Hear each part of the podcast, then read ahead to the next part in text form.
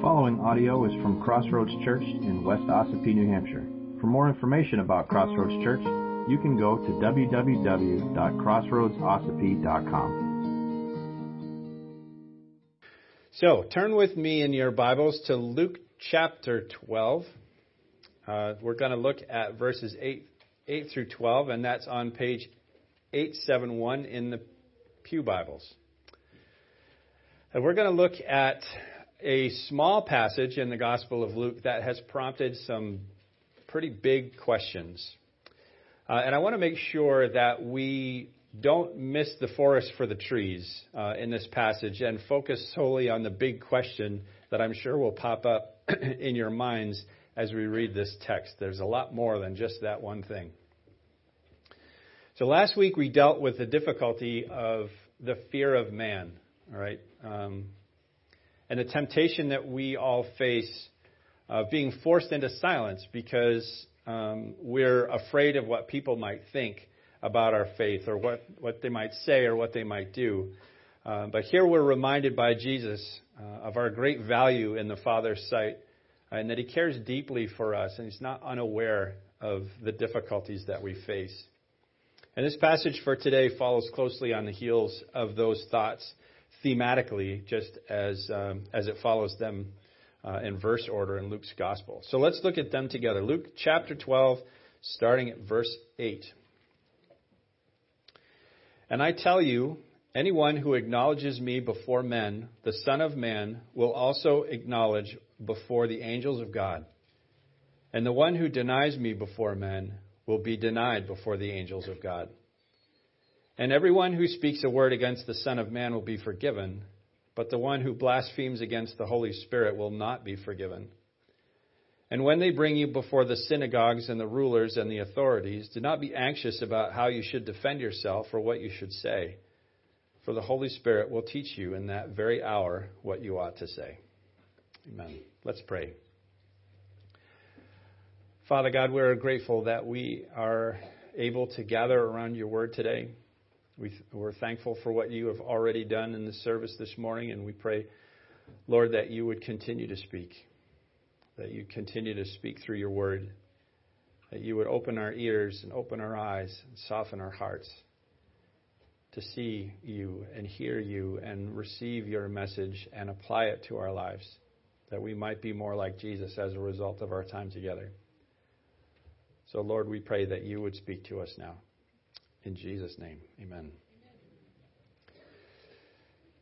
Um, so, at first glance, when we look at this passage, it seems like the idea of acknowledging or confessing Jesus before others is is like just a outward exercise. Like we just, as long as you say the words or do the thing, you're everything is good. But this is truly um, this is truly heart level stuff. This isn't just outward stuff.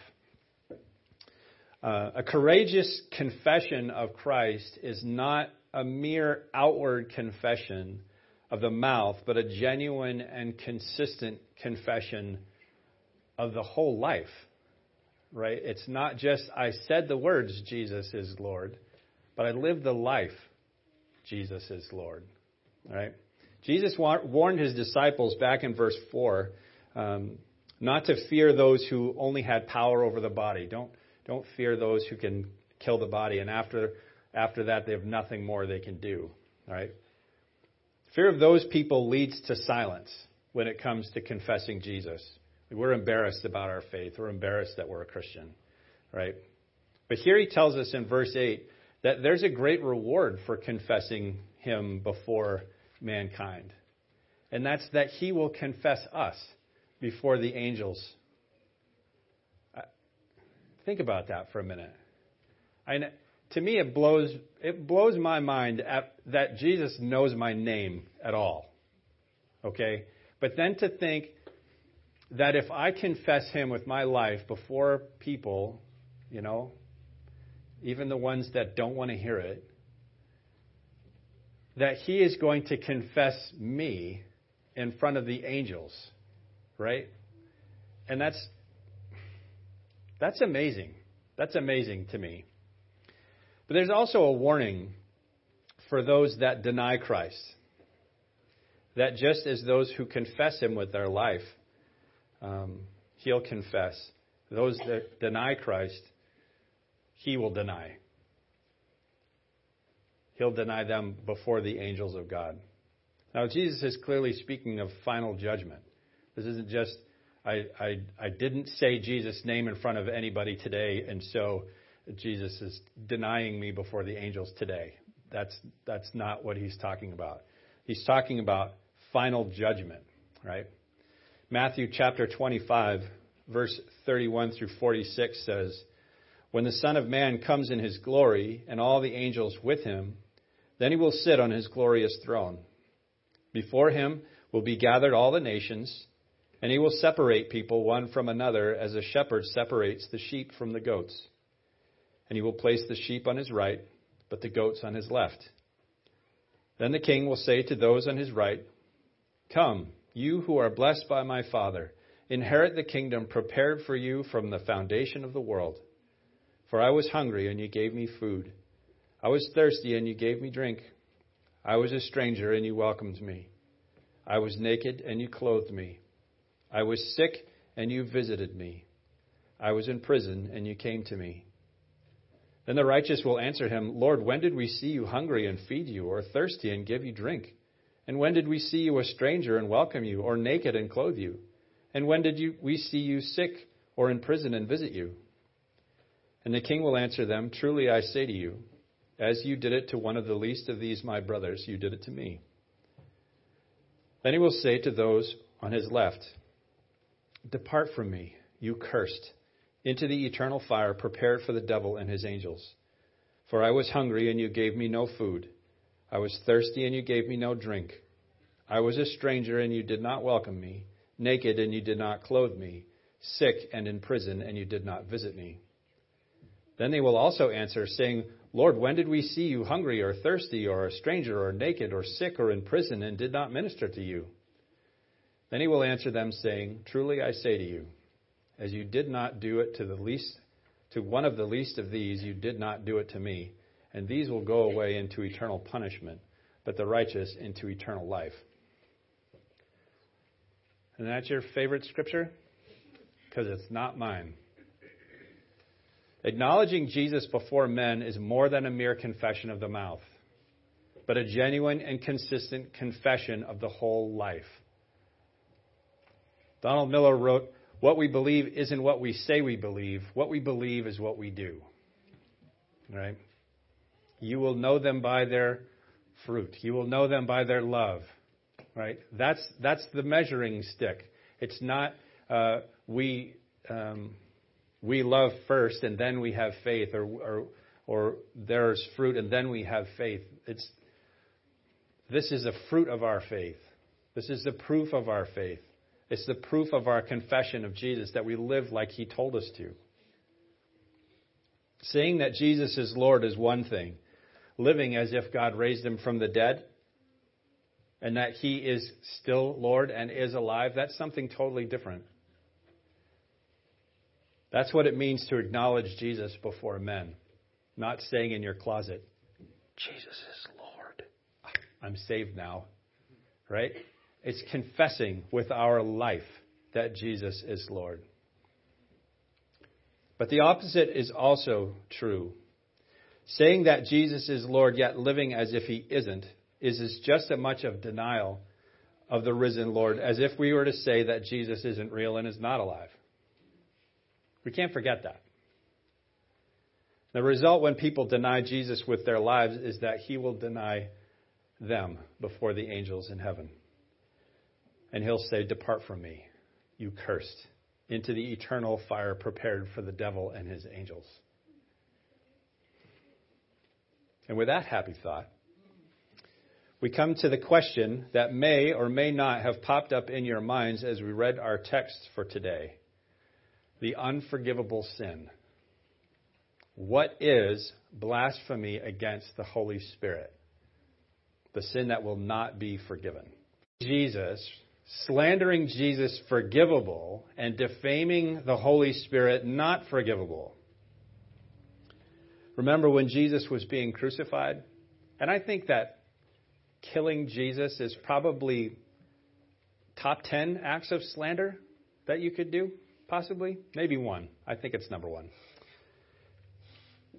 He asked the Father to forgive those men who were driving the nails through his wrists and into his feet. He said, Father, forgive them. Why? What did he say next? They don't know what they're doing. Father, forgive them. They know not what they do. Blasphemy of the Holy Spirit is different than that sort of blasphemy against Jesus. Those men did not know what they were doing. Blasphemy against the Holy Spirit is a different animal altogether because it is a conscious denial of the power and presence and work of the Holy Spirit after experiencing it personally. After experiencing it personally. John Calvin wrote, Those only are blasphemers against the Holy Spirit who slander his gifts and power contrary to the conviction of their own mind. Meaning that they're convicted by the Holy Spirit that Jesus is Lord and yet still reject him. Hearing the voice of the Spirit and still rejecting him. Jesus asked forgiveness for those who were crucifying him because they didn't know what they were doing. And blasphemy against the Holy Spirit, on the other, on the other hand, is an educated act, a willful denial against what a person has known and seen and felt personally. And if the true confession of Christ is our rubric for judgment, like whether you're a sheep or a goat depends on whether or not you have professed Christ it makes sense that a denial of Christ, once enlightened by the Holy Spirit, would be unforgivable. You know the truth and still deny it. Craig Blomberg wrote Professing believers who fear that they have committed the unforgivable sin demonstrate a concern for their spiritual welfare, which by definition proves that they have not committed it. So the best way to know you have not committed blasphemy against the Holy Spirit is to wonder if you have committed blasphemy against the Holy Spirit, and that's a big deal to you. If it is, then you didn't. You got that? Okay. I'm not sure I'm tracking with myself, so. Kenneth Berding said, Whatever resides in people's hearts begins to show up in how people live and speak. What is at issue is not just a word passing over someone's lips, but a more fundamental posture of despising what God has revealed. I just, I said this thing one time, and that must have been it. Right? It's just a word. But a life is something different. And finally, in verses 11 and 12, when they bring you before the synagogues and the rulers and the authorities, do not be anxious about how you should defend yourself or what you should say for the Holy Spirit will teach you in that very hour what you ought to say. We've talked about this before. Jesus knew very well what was in store for his disciples. And he didn't say, if you should be dragged before rulers and authorities. He said, when, because he knew it was coming. When you are dragged in front of these authorities to answer for your faith in me, don't worry what you should say. The Holy Spirit will teach you what to say in that moment. This is part of the continuing work of the Holy Spirit. He continues to teach us what we should say in defense of our faith, and it's the Holy Spirit that fuels our confession of Christ in the world. We can't confess Jesus is Lord without the work of the Holy Spirit. He provides us the opportunities to speak the truth of the gospel. And when those opportunities come, He gives us the words to say. He softens and convicts the hearts of the hearers, and He gives us defense when we are accused. He's given us the Bible and preserved it so that we can read it and learn and grow as disciples of Jesus and know Him better.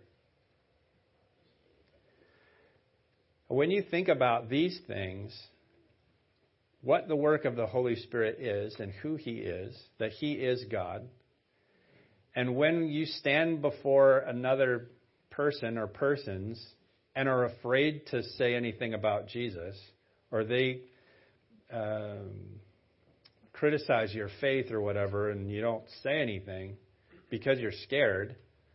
I don't know what to say. I don't I don't know what they'll say. What will they do? I don't want to get into that. I don't want to ruin our relationship.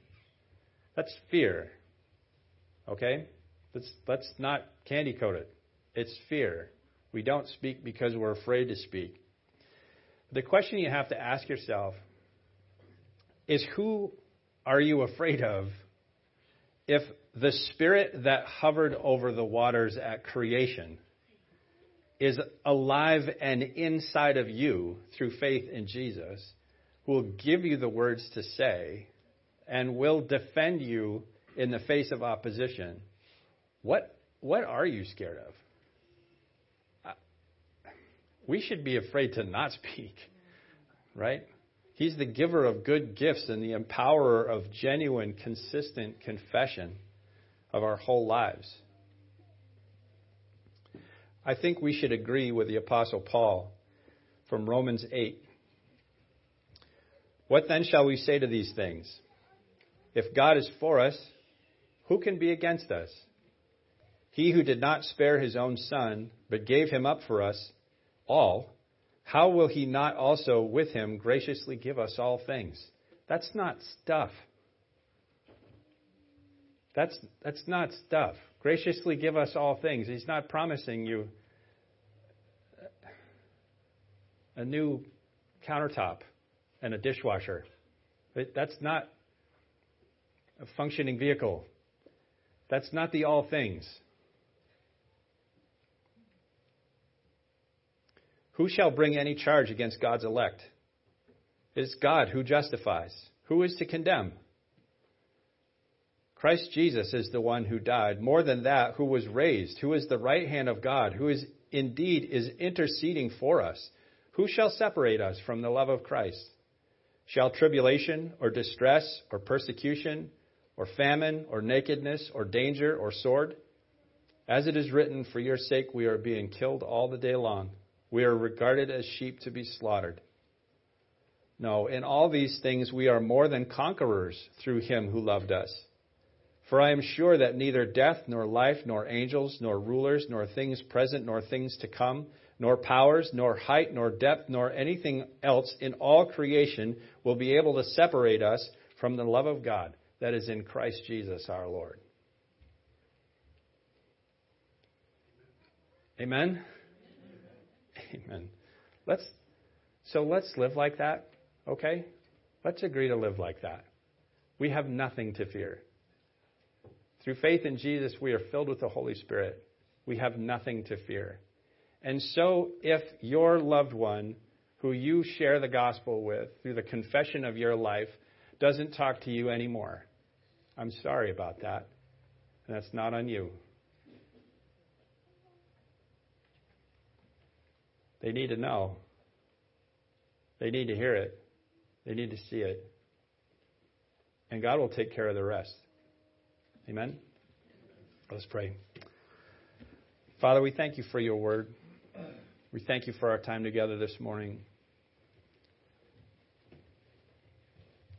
We pray, Lord, that you would give us courage to live out our confession of Jesus as Lord. And that that consistent confession would be seen and felt and heard in every avenue of our lives, every place that we are, whether we're at home or at church or at work or visiting people or in the store or driving down the road.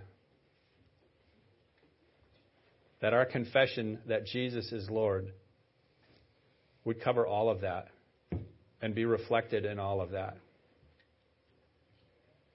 We do love you, Lord. Help us to show it. We ask in Jesus' name. Amen. If you would like to participate in the mission of Crossroads Church through financial support, checks can be mailed to Crossroads Church, Post Office Box 576, West Ossipee, New Hampshire 03890.